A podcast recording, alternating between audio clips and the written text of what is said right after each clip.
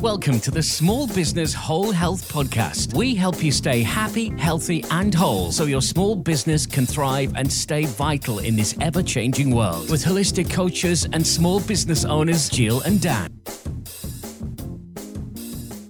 Hello, and welcome to the Small Business Whole Health Podcast. I'm Jill, and I'm here with my co hosting podcasting partner, Daniel.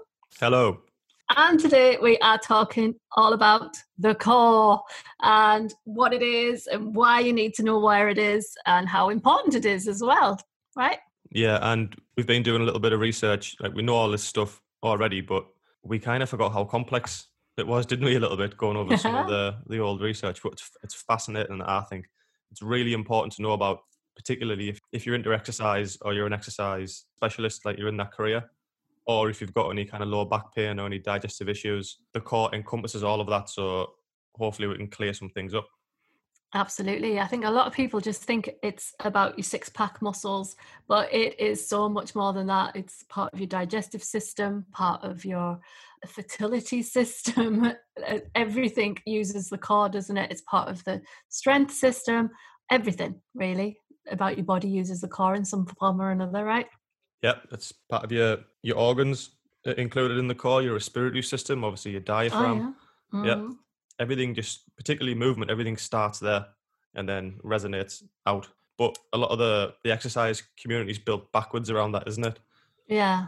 People have been made to believe that you need to work the big extremity muscles first and then work the core last, or not at all, or just in a very adapted way, and that leads to a lot of injury, doesn't it? Yeah, I think a lot of people just want to do the exterior, especially nowadays with young people. They want to look really good and they don't really care about the internal muscles. And it's the stabilizer muscles that are really, really important. I think um, I'm going to drop Paul Chek's name in again. In, in his book, he talks about the engine on your car. It's, it's no point having the, the, a really good engine on your car if your wheels fall off when you go fast. So it's it, that's what stabilizer muscles do. They keep everything in in place really and keep so that your body can move more efficiently. There's been studies done that show everything starts in the core regardless of how big your muscles are on the outside so the arms and the shoulders and the legs.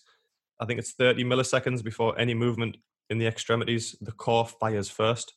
Mm. so if you want good looking extremity muscles then train the core because you're just going to have better functioning extremity muscles as well if your core fires correctly but there's a lot of things which stop those muscles from allowing to work correctly, which we're going to explain, like diet, poor exercise choice, stress, and particularly women who have like cesarean sections and things like that. It can get quite complex. So if we can kind of point you in the right direction for a little bit of help, that's hopefully what the aim of this podcast is, isn't it?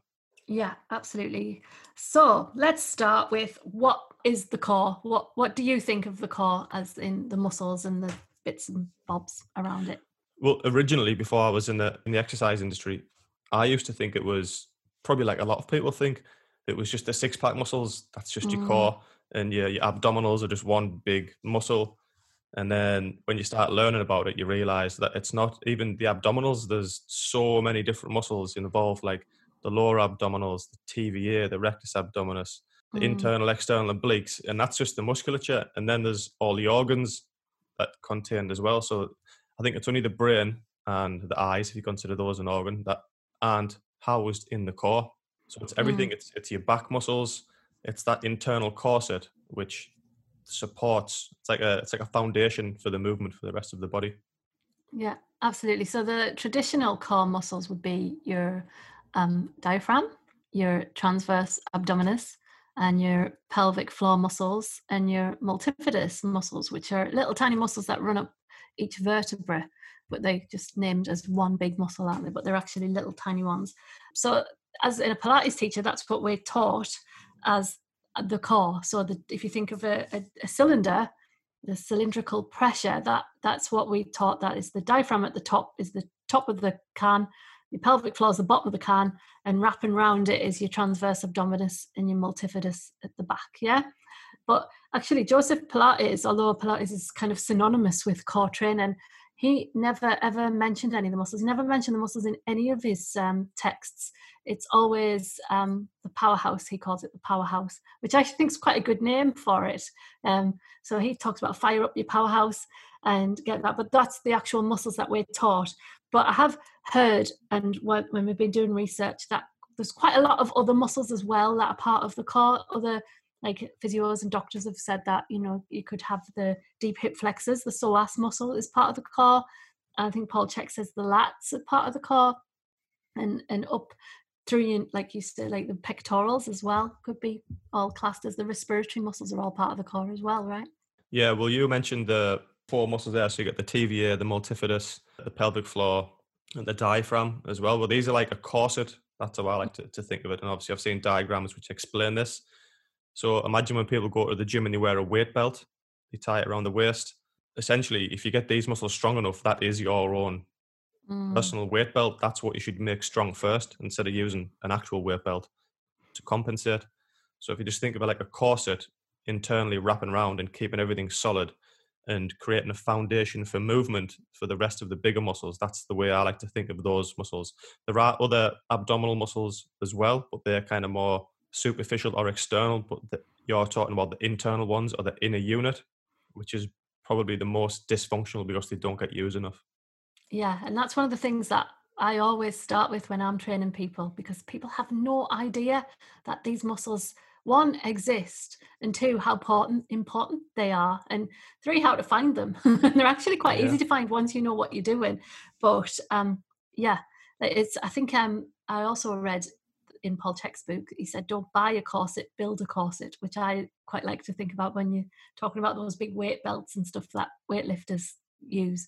It's just like putting a plaster on your leg isn't it? It's just holding everything in place. It's not actually building anything in place. So it's it's all about that stuff. And um, breathing as well is a big part of core training. Yeah and like you said about the the weight belt if you can just build one yourself it's a lot more beneficial because if you go to the the gym every day and you're doing heavy lifts but you've got your belt on and you feel safe and you're using that to assist assist yourself mm. but then when you go home and you go to pick up a child or a heavy box and you don't have your weight belt on then all that strength training you've done in the gym relying on the belt, well, then the belt isn't there. So then the muscles are going to fire differently. So then that's when you might blow your back out when you're not relying on the belt. So why would you train in the gym with a belt then the other 23 hours of the day and not have it on when you're going about everyday life? Yeah. So build your own and it's going to be there permanently. Yeah. It's about being functional, isn't it? And transferring everything that you do in the gym or in a class out into everyday life. That's what Joseph Pilates says every time. It's not what you learn on the mat with me, it's what you learn how to use your body when you're off the mat in, in everyday life. You learn Pilates with me, but you actually learn about your body when you're off the mat. And uh, that's what it's all about, really, isn't it? Yeah, that's a really good way to think about it. And at like a slightly different note, there's a, a good Paul Chek quote, which he says, isolate, then integrate which mm. is which is a little bit of a different meaning. It means if you've got a faulty muscle or program, then you can isolate that, build it back up, and then integrate it with the rest of your movement. But it's a little bit similar to what you were saying, as in you can train your core specifically in a Pilates class and get the TVA and everything functioning correctly. But then you need to isolate it just with everyday life, picking the shopping up, getting in and out of the car. So isolate, then integrate. It really is true, isn't it? And it works. Yeah. Oh gosh, it totally works. I think once I've trained people how to do it properly, then they're like, oh, this is like there. It's there. It's switched on all the time, isn't it? It's something that's always there. I think the deep intrinsic muscles are um, they're endurance muscles. I can't remember what fibers they are. They type one fiber muscles. I might have yeah, that aerobics, wrong. Yeah. Yeah, so they're like the endurance muscle muscles fibers. So they are not meant to be like switched on fully all the time, but they're meant to be switched on lightly for, for long periods of time.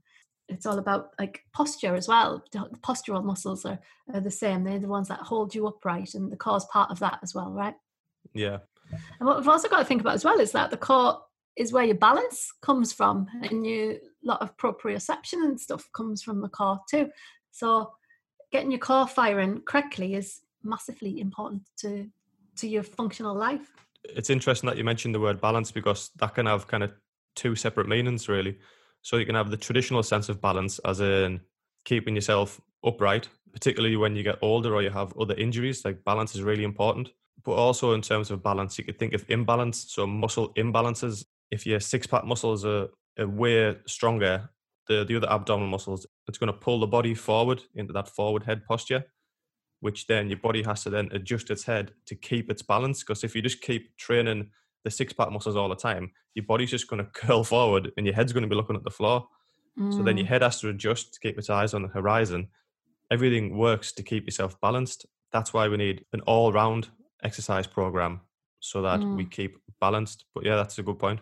Yeah, yeah, and um, also when you you think of those traditional um, abdominal exercises, let's say like sit up and stuff, when you are sitting in a forward head posture and crunched up posture all day, if you're working on a computer or driving a lot, you sit in that posture all day. If you think about it, in that curled forward, so the abdominals are tightened anyway. So the last thing you want to do is go into a gym and kind of overemphasize that process and strengthen those muscles even more because that's just going to compound and pull you even more further forward, right? Yeah, but that's just what the the industry's put out there, isn't it? So the the rectus abdominis are the aesthetically good looking muscles, aren't they? Mm. So the the six pack muscles they they look good, but then you can get people who have the six pack muscles, but then below the belly button, when the lower abdominals, they might be really weak because your hip flexors are constantly tightened and your your six pack muscles are constantly tightened. But then the lower abdominals below the belly button have they need to be worked differently. So those can be really stretched and weak. So you might have someone who has a six pack above the belly button, but then they might have that kind of paunch belly below the belly button, even though they're quite low body fat. It's because mm. they're not working those muscles at all. The, the, and the overworking the other muscles. So if you sat down all day, driving or, or at a desk, and then you're doing crunches all the time, you need to do the opposite. You need to kind of unwind. You need to work the extensors of the back. You need to stretch the hip flexors, and it's just going to improve your posture, which in turn is going to make you look better. Because we all know someone who has good posture, it radiates, doesn't it? Mm. It's going to make it you breathe does. better. It's going to make your digestive system better, and it's not just about those six pack muscles. It's it's about the whole thing. I'm doing them as we speak. I just straightened up there. I bet all our listeners just straightened up. Yeah. I always, whenever you talk about posture, because bad posture is about 80% habit um, so as mm. soon as you start mentioning it, talking about it, everyone just straightens up, and it's easy to do. And but it's remembering it because gradually you seep back into it, don't you? Yeah. Well, everything's designed for you to be in bad posture, really, like comfortable seats, driving positions, looking at your phone. It's all pulls you forward back forward. into that that fetal position. Yeah. But there's a few little tips and tricks you can do to do the opposite to get into good posture. So even awareness is the first step. So even just talking about it now, you can try and increase your posture. Sitting on a, an exercise ball or a Swiss ball is a really good one. If you sit at a desk all day, sit on an exercise ball if it's possible, because that's obviously going to switch on the small stabilizer muscles, and it's everything has to work a little bit harder. You can you can even do classes at like an Alexander technique, where you learn how to sit and get your posture correct. So mm-hmm. and yeah, and in general, it's doing more extension exercises as opposed to flexion. And that's as a general rule of thumb, that's that's going to work. Yeah, and one of my rules of thumb that I say in my class was what my dance teacher taught me is tits and teeth. Tits and teeth. because if you've got tits and teeth, nobody's looking at anything else, so it's all good. But yeah, one of the things that um, I always taught as well is if you imagine that you're walking down the street naked, then you'll be upright that's another top tits and teeth and who's been naked. yeah, it's all good, man. It's all good. So yeah, I, um, extension exercises like we're talking about there, they're really good uh, core exercises as well. But I find that people in modern life hate extension exercises. Do you find that as well? Yeah, because I'm one of those people. Oh yeah, I think I think that um, that it's actually getting worse. I mean, I've been teaching Pilates now for what five years full time, and over even in five years, I've noticed that people hate extensions. It's like, oh, we're going to do them again. And I was talking to a yoga teacher who'd been teaching for like 50 odd years. And he said, like, when he first started teaching, people loved, you know, the reverse plank where you're on your arms yeah. and you're squeezing your shoulder blades together. Um, so it's, it's like a plank, but you're upright. Um, he said that people used to love doing that. That was one of the easiest exercises that they could do. But now, if you try and do reverse plank in a class, people will hate hate you for it, hate your life for it. It's really hard. Yeah, anytime you, you make people do a what I would call a cobra, so it's that yes. back extension, get the shoulder blades together, get the arms in external rotation because those muscles that get fired up are postural muscles. You should be able to do it for three minutes, but some people can last like 10 seconds, and all those muscles are so fatigued and they're just not used to firing that. It's really draining on the nervous system Mm. as well. So it just goes to show how much they underworked. Yeah, I think women are better at those the men are as well. I think men find it more difficult to do that those kind of end extension exercises. Yeah, particularly men who go to the gym and do the traditional gym exercises a lot, like press ups, bench press, bicep curls, abdominal crunches, because they're just it's all flexion. It goes into that fetal position, curling you forward. And then when you try to unwind and extend, the body goes to the path of least resistance. So it doesn't like doing that. It just and, and you have to teach it and teach it and teach it. But it's difficult. But Yeah. it, it does work and it's really important. Oh, totally. Um, can I drop another Paul Chek quote in? Yeah, I think I've said that one this th- this today. You can't fire a cannon from a canoe. Yeah, that's a really famous one, isn't it? Yeah. Is it I actually. Paul Chek who came up with the first? Oh, he says it's an old saying, yeah, so it might not be one of his, but I learned it from him. Therefore, it's his. yeah, and the, the diagrams he uses in the book uh, break it down really cleverly, don't they? Yeah, it's like taking like a really complex thing and then making it quite simple, isn't it? That's a true form of wisdom. It is. So yeah, so if you think about it, if you were trying to fire a, can- a cannon from a canoe, they, it would just destabilize the whole thing, and you'd end up swimming, right? So strengthening the core makes your body more like a battleship, and so when you fire in the cannons, which is moving your arms and your legs essentially, then you've got that stabilization there to be able to do that. So really, working on the core is better for the rest of your quality of life. Yeah, just building that big, solid foundation, like you said. Imagine the core as like a battleship, then you were going to fire a cannon from there. It, wouldn't really affect the stabilization of that ship. But if you put a massive cannon on a little canoe and then fired it, there would Yeah. be some pretty severe consequences, wouldn't there? And that's happening every day. If you've got massive arms and strong quads and a weak core, that you're constantly putting yourself at risk of injury. muscular imbalance absolutely so shall we do some should we s- say some core exercises i can describe a core exercise if you want that, that you can do while you drive yeah, for this audio Listen. podcast. let's just do a full workout just hear us going puffing and panting right so sit up May- nice and straight So yeah, maybe you should describe some ones that aren't commonly done as a like because there's a quite a few common ones that lead to muscular imbalances. Maybe go through the Yeah. ones which can help people's posture. I'm just going to show you how to quickly um, get your core firing while you are sitting down Cool. because these are internal muscles. So um, you don't have to actually move to work your core, right? So if you sit up nice and tall and get your shoulders over your hips and make sure that you're in a neutral spine position. So feet on the floor, knees bent, and hips in place. And then what we're going to do is take a deep breath in. So as you breathe in, nice deep breath in, straighten up your spine. And then as you exhale, draw your tummy button into your spine and then try and lift the whole undercarriage up off the floor this works for men and women. Men think they can switch off when we start talking about pelvic floor exercises, but men have pelvic floors too, which are really important. So um, if you just try to draw in and lift up and just feel that connection through the whole core, and then relax. And then you do it again. Deep breath in. As you exhale, draw in and pull up and just get everything switched on. So you don't have to actually move to do these. You can do these in your car and just hold it for a couple of seconds and then release and then do that again. But then if you can continue to train that and um, you can use that in any of your exercises. So when you're doing squats or whatever exercises you're doing, you can still be pulling that tummy button in and then just um, pulling up the pelvic floor, which is really quite cool that you don't have to do anything. Again, it's that isolation to integration. So if you learn to do that on your own, then if you come to do squats and things, it then starts to become automatic if you do it long enough. But it's really important when you do these bigger exercises that you get that you get that connection and get those muscles firing. Your performance is going to be better, and your chances of injury are going to decrease. So even something as simple as what you've just explained, it will have beneficial effects. Oh yeah, uh, I mean, people with back pain, they have.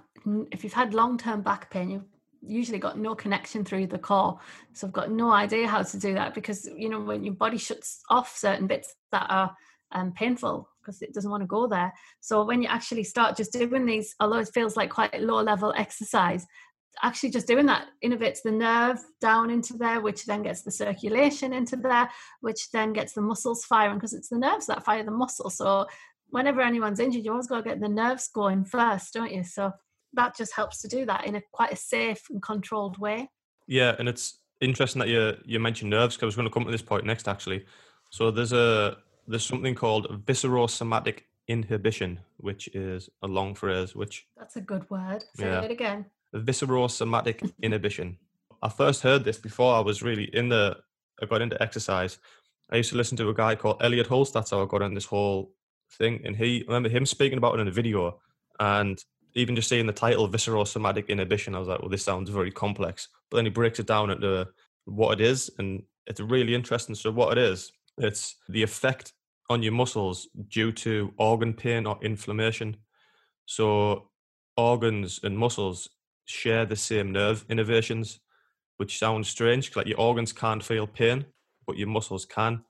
So, you might feel as though that sounds like a strange concept, but if you think when someone has a heart attack and they feel pain in the chest in the left arm, they don't actually feel it in the heart. And women often feel low back pain when they're going through the menstrual cycle and there's a few other ones. So if you think about it that way, it is actually true. But the concept is if your organs are inflamed by poor posture, poor digestion, poor lifestyle habits, then the organs are more important than the muscles, essentially. So you can survive with poor abdominal tone, but you can't survive without your lungs, for instance, or your digestive system. So your body will prioritize sending blood, nutrition, kind of help towards the organs that are inflamed, but your, your muscles are then going to not work as correctly and they're going to be inflamed. So a core training should work from the inside out. So get your organs and everything healthy in your diet and your lifestyle, and then your core is going to be able to function properly in the end. And the abdominal muscles are particularly prone to switching off when the organs are inflamed. So that that's what the viscerosomatic inhibition is. It's a fancy title, but when you break it down like that, it shows you how important diet and lifestyle is to your organs and your muscles functioning correctly. Yeah, because that absolutely that's a really good point. And one of the things I was going to say as well is we think about core training just as muscular and postural, but it's actually holding the organs in place as well when you have a strong core. So if you suffer from things like constipation or gut problems, having a weak core can contribute to that and make it even worse because you're not getting the circulation through, you're not getting that peristaltic flow, that movement through it. So there's nothing, it's just a sluggish system, isn't it? Everything's just slow going through there. So, yeah, and there's a, a common kind of look, I think it's called visceroptosis, where you see the, the belly drop forward. Mm. And it's because all the organs are then, the organs start to droop forward, and it's particularly common in women after childbirth, again with the cesarean section, because obviously the doctor or the surgeon has to cut through a lot of layers of muscle that's very traumatic, and that creates scar tissue when it's sewn back up. But then you can lose the the, the ability to fire those muscles again. It has to be mm. trained, and if not, then the muscles and the organs start to move out of position, and you get that again that paunch belly look, and it's it can be very difficult if you don't know what you're doing to to get that because everyone wants that washboard flat stomach look mm. but there's some quite some quite complex reasons which is why it's happening so if you can think if you can clean your diet up and try to fire those these stabilized muscles which don't get used enough it can literally draw your organs back into their correct places. Yeah absolutely i'm to have a bit of a rant now. So after you've had a baby uh, with a, a natural birth let's say and you know you can start training those muscles to to get strong again and it's not normal because if you think about the core muscles the pelvic floor for men and women they are what control continence issues as well and so any downward pressure press so when you've got that what you were saying the dropped tummy it's that downward pressure in men it comes out as a hernia sometimes as well um, but in women it tends to because we've got an inherent weakness down there because we have to have babies is that it can just push any downward force just pushes things out, which is when we have prolapses and stuff. But for bladder weaknesses and things, it, it's muscular. You can train these muscles not to, you shouldn't, like adverts nowadays for women, you know, are sneezing and laughing and wetting myself. That is not a normal thing to do. They're trying to normalize it and it's not normal. They're just wanting to sell you some adult nappies essentially, isn't it? So it, I get really mad about it because I just think, you know, all these women don't know that if they put the work in and you can retrain it. And I've retrained loads of women through that, and it's um, pretty horrible and it's pretty embarrassing as well for people. So, and you know what? The nerve that innervates the whole of the pelvic floor is called the pudendal nerve, and pudenda originates in Latin for, and it's a word for shame. So don't be ashamed. It's actually built into the anatomy to be ashamed of it. So there you go. Yeah, and you mentioned there that it's it's very common, but they're trying to normalize it. There's a difference between common and normal. Mm. Just because it happens to everyone else doesn't mean that that's the way it should be.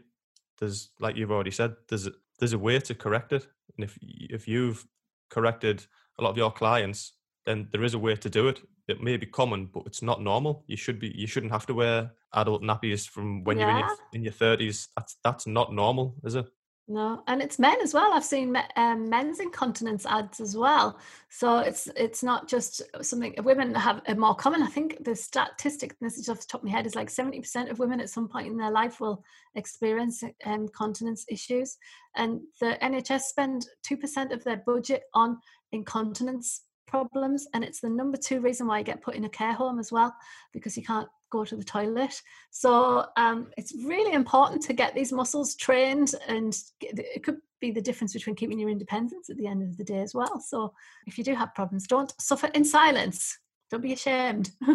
Yeah it might be quite it's obviously understandable if you've just gone through childbirth that the initial mm. maybe weeks or months that might happen that's understandable. It's a very traumatic experience but on a long term scale, there's a way to, to correct it, and it's going to be a lot more dignified having control over your own body, surely, than kind of relying yeah. on anything else. Absolutely. In France, apparently, after you've had a baby, you go to see a like a women's health physio for about six weeks afterwards. But and then it, they teach you how to like reactivate the muscles because obviously there's a lot of damage going on down there. The nerves don't work anymore. But um, once you've you can retrain them like anything you can and uh, they get six weeks with a physio to do that whereas we don't have that and it's not really just say oh wear incontinence pads it's anyway. a totally different approach isn't it in the um, yeah. in how to eat move and be healthy paul talks about in some of the i think it's south american tribes i can't remember which tribe it was but the the women weren't allowed to get pregnant after they had a baby they weren't allowed to have another baby within three years i think because the the wise elders knew how traumatic it was on the body. Mm.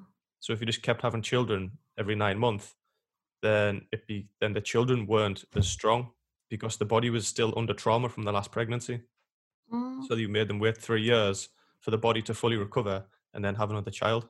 That's good, isn't it? So it, it is take, some ancient wisdom there as well. Yeah, it does take quite a while to repair and get your body back after having a baby. And I think if you don't know what you're doing, then some people don't ever ever do it they just carry on think it's normal yeah I gave an online live demonstration in my class the other day about the strength of pelvic floor because I was in a really deep, wide leg squat and I sneezed. I was like, well, this could be disastrous. but all was well. So it's good. right. So I want to quickly talk about a couple of myths in okay. the whole abdominal training industry or fad we, which people go through. Should we have a jingle for this? Dance Miss So the the first one is which anyone who's ever done anything with regard to the fitness as a career will hear. How do I get rid of this belly fat? If I do loads of crunches, what's the best? What's the best exercise to get rid of this belly fat? Yeah. And people think it is crunches or abdominal exercises, but it's just not the truth, is it?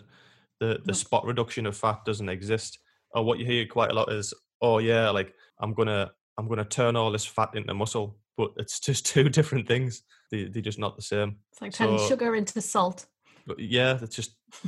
but people uh, like obviously it's if people aren't hip to this and they're not educated, then again you get led down a path and that's what you think you can do. But yeah, so fat generally just comes off the last place you put it on. So if you just have a a healthy diet and lifestyle choices, and you have a nice balanced exercise program, the fat will just come off your body overall. It's not you kind of just take it off your belly or just off your legs.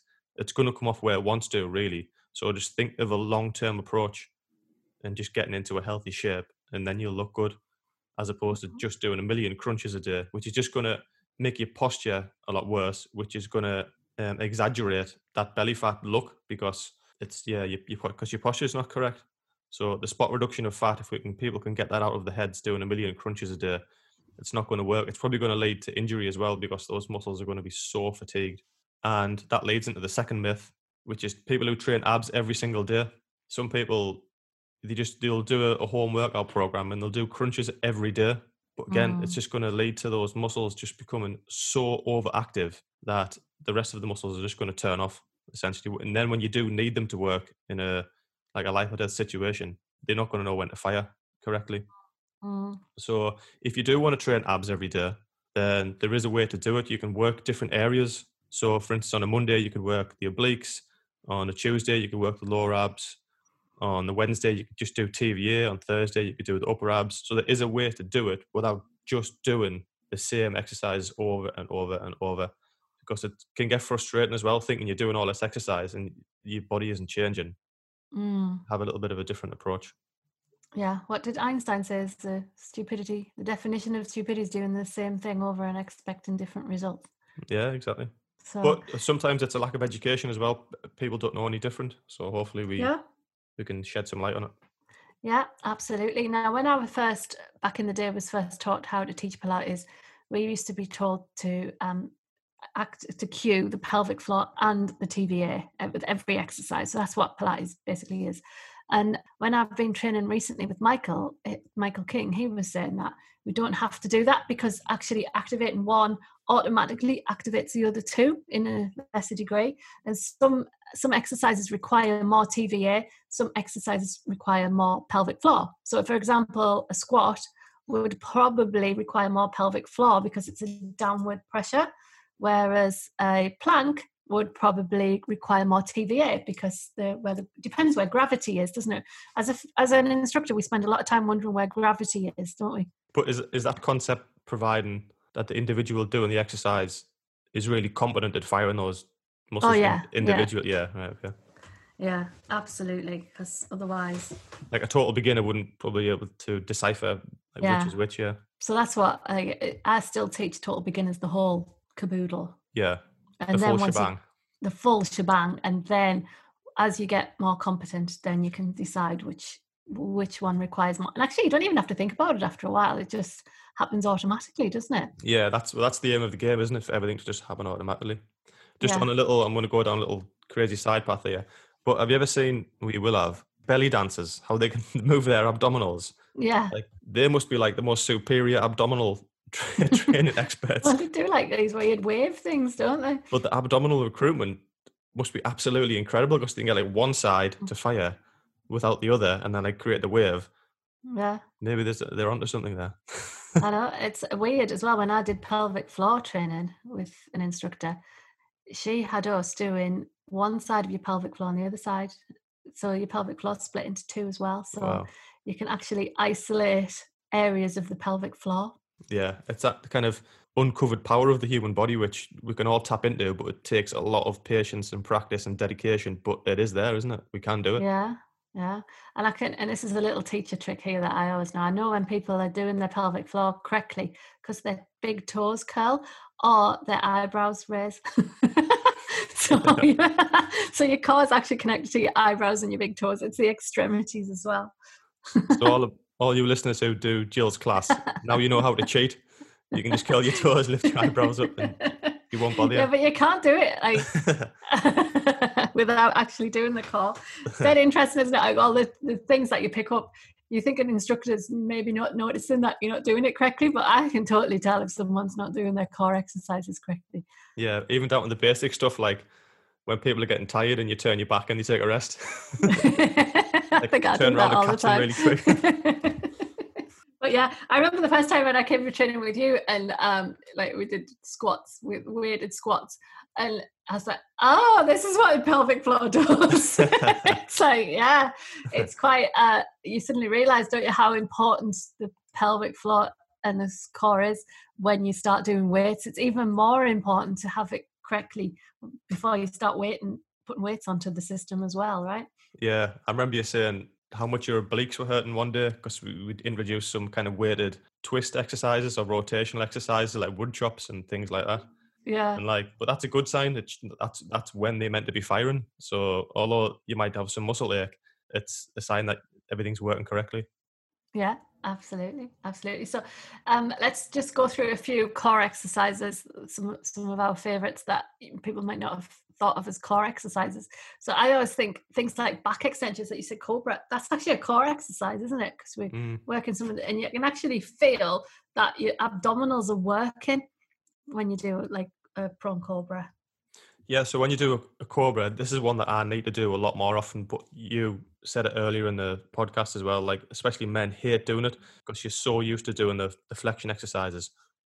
But yeah, so it works in both ways as well because as it's strengthening the erectors of your spine, it's also stretching those chronically tight abdominals mm. as well as particularly above the above the umbilicus, above the belly button, which get chronically tight. So you're strengthening the things which need to be strengthened, but you also get that nice stretch up through the abdominals as well. So it's a two for one. But if you don't do it very often, prepare for some pain and fatigue.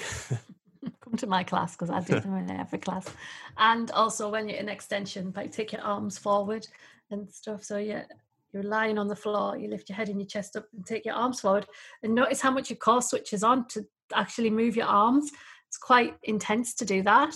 Obviously, there's planks and variations of planks. They're good correct as long as they're done correctly. Because I find planks and squats are the two exercises that people don't do correctly. Do you find that as well? Yeah, particularly in squats, it's with people who just they overthink it. I find I, I tend to say they just overthink what a squat is. They think it's a gym exercise as opposed to just a regular everyday movement. Getting up and just, off the toilet. yeah. Then if sometimes if you just get like when I'm in the gym, just get a weights bench or a chair, and they say sit down, and then they sit down, and well, that you've just done a squat, just yeah. because you have a, a barbell or a dumbbell or a kettlebell, essentially doesn't make it too much different. It adds weight, so you need to be a little bit more careful. Try not to overthink things. Mm. But all exercises are core exercises, essentially, like we said. Um, another good one is on all fours and lifting your arm and your opposite leg up. We do that in every Pilates class. Yes, we variations. horse stance. Yeah, we call it tabletop. So if you imagine you're like a table. Yeah, and you're trying that's really, to move your spine. Yeah, that's a really good one because you, there's very beginner levels, and mm. uh, there must be like twenty or thirty different versions, getting uh, increasing with difficulty at every level. So it's one you mm. can continue to use for probably the rest of your life. And if you do get really good, you can always make it a little bit more challenging. Yeah. You don't need any equipment either. No. So the, a lot of the core exercise you actually don't need any equipment for. Yeah. Um, a lot of our Pilates ones are navel radiation exercises. So we're going right back to the infant development stuff. Um, so I really love this. We should do a, a workshop on infant development stuff there's, so if you think of a fetus in in before it's been born, then they the first part the muscles that get built are the transverse the, the core muscles essentially the first ones that get built. So a baby when it's born doesn't have control of their arms, so they keep. That's why you swaddle babies because they just hit themselves in the face and stuff because their arms are just flying around. It's just the nerves getting built, but they do have access to their core muscles so they can pull up and that's the first thing so when anyone's injured or you got anyone who's had a really bad back a car crash or something like that the first things you should do is go right back to those navel radiation exercises because they will what kind of that's where the nerves generate out from. So it's really interesting stuff. And um yeah so a lot of the pilates moves the traditional like single leg stretch double leg stretch all of that kind of stuff are navel radiation exercises. So if you think of a baby lying on its back pushing its arms away and its legs away from the center but keeping the center still that's all really good core training as well. Yeah, it's it's fascinating when when we're going through the the Chek Academy and never even hearing the term infant development and then learning about it and then obviously getting to practice some of the exercises as well thinking oh well that looks so someone else would have to demonstrate at the front of the class and they can't do it correctly because and it looks funny them trying to do this simple exercise. You think of what they're doing? Faffing around up there rolling around on the back. And then it gets to your turn. Like that was even worse couldn't even do it at all. It's that inchworm really... exercise. Oh yeah, I just, I just, I was just flopping around on the floor. I, I think, I think I was doing it in slow motion. but it looks really easy. Obviously, when someone who, who can do it correctly, yeah, you know, oh, well, that looks easy. And then you come to do it, and I was just all over the place. But it makes you realize babies go through a sequence, and it's building that foundation of movement. And if you if you skip any steps, then it's really detrimental in the long run. so when babies they have to learn to stand up and pull themselves up and then walk. But if you help them all the time by picking them up and putting them on their feet, they skip in that stage of learning to pull themselves up. Yeah. So it's important to it sounds harsh, but let them struggle for as long as they can and learn themselves. Don't push them into doing it too quick. But yeah. it, then it, it becomes like an ego thing. The parents want their children to walk after so long, and they want their children to be first to walk. But really, it's no different if they were the last ones to walk. They've probably built a better foundation. Yeah, absolutely. And sometimes you find people who've got no kind of coordination, and you say to them, "Did you actually crawl as a baby?" And they go back and they come back like a couple of weeks later. Go, I asked my mom, "No, I didn't crawl." And it's like you can tell actually yeah. by the coordination because that's what you're building. You're building your brain. Your brain's building all those left-right connections to coordinate later on. So actually, probably the longer that you take to be in each of those stages is actually building the coordination a little bit more, I guess, the people who just skip it and they miss out. Yeah, there's other things. So in those developmental stages when you're born, even things like breastfeeding is like really important because it strengthens strengthens the muscles of the jaw, and mm. really skilled physicians can they can sometimes tell if the if the baby wasn't breastfed just by the structure of the face and the teeth and things like that. Like it's it's yeah. really important, isn't it? So if, if, any of neck. these, yeah, if any of these steps are, are skipped, it can show up later with with imbalances and problems. Yeah, just if you it's like programming a computer, isn't it? If you program it wrong in the first like instance, no matter how many times you run the program, it'll still be wrong. You know, so it's, yeah, that's that's how our brain works, isn't it? Mm. It's so interesting. Yeah. Is there anything else you want to shed light on for the core? No, I don't think so. I think we've covered everything. Obviously, if you do have any problems, or, or read Paul Chek's book or come to one of our classes. we should do some on the core, actually. Yeah, it's quite shocking, isn't it? How the industry has veered away from the correct information. Yeah. Because a lot of gimmicks and exercise machines are made to get people like having a six pack, but it's so detrimental in the long term. Yeah, it's it's really worrying in a way that how uneducated sometimes that uh, people just don't realize like i was talking about the incontinence stuff that it's not normal but when you've got adverts coming at you from all angles like trying to make it normal it just isn't you know? We've got to take control of your own body again. Yeah so listeners if you've found any of this information useful or you have any more questions that we you think we could shed some more light on maybe in another episode then let us know because it is a little bit more complicated than I think what most people think of, isn't it? So yeah. if we can help you out anymore, let us know. Indeed, indeed. So, um, Daniel, what do we want our listeners to do? Pass the pod. Yeah. Pass the pod at Staying for Life. yes, and where can they find you? On Facebook is the best place at Daniel Purvis Health and Fitness and the podcast. It's on iTunes, Spotify, Alexa, just on the multi-web universe. Oh, it's also on my website now. I've got a new resources section on my website. So if you go to www.organicpilates.co.uk and click on resources, you'll also find a link to our podcast on there, and you can play it there as well. Hey, there we go. We are Everywhere. unavoidable. Where can people find you? On my website, in my studio in Durham, and uh, yeah, everywhere. YouTube, Instagram, Facebook. I'm omnipresent. Can't get rid of me. Can I get rid of her? so, listeners, thank you for listening. And as Dan said, if there's anything that we've said that touched a nerve, the pudendal nerve, perhaps, then then uh, let us know, and we will see you the next time. Thanks, everyone. See ya. Bye.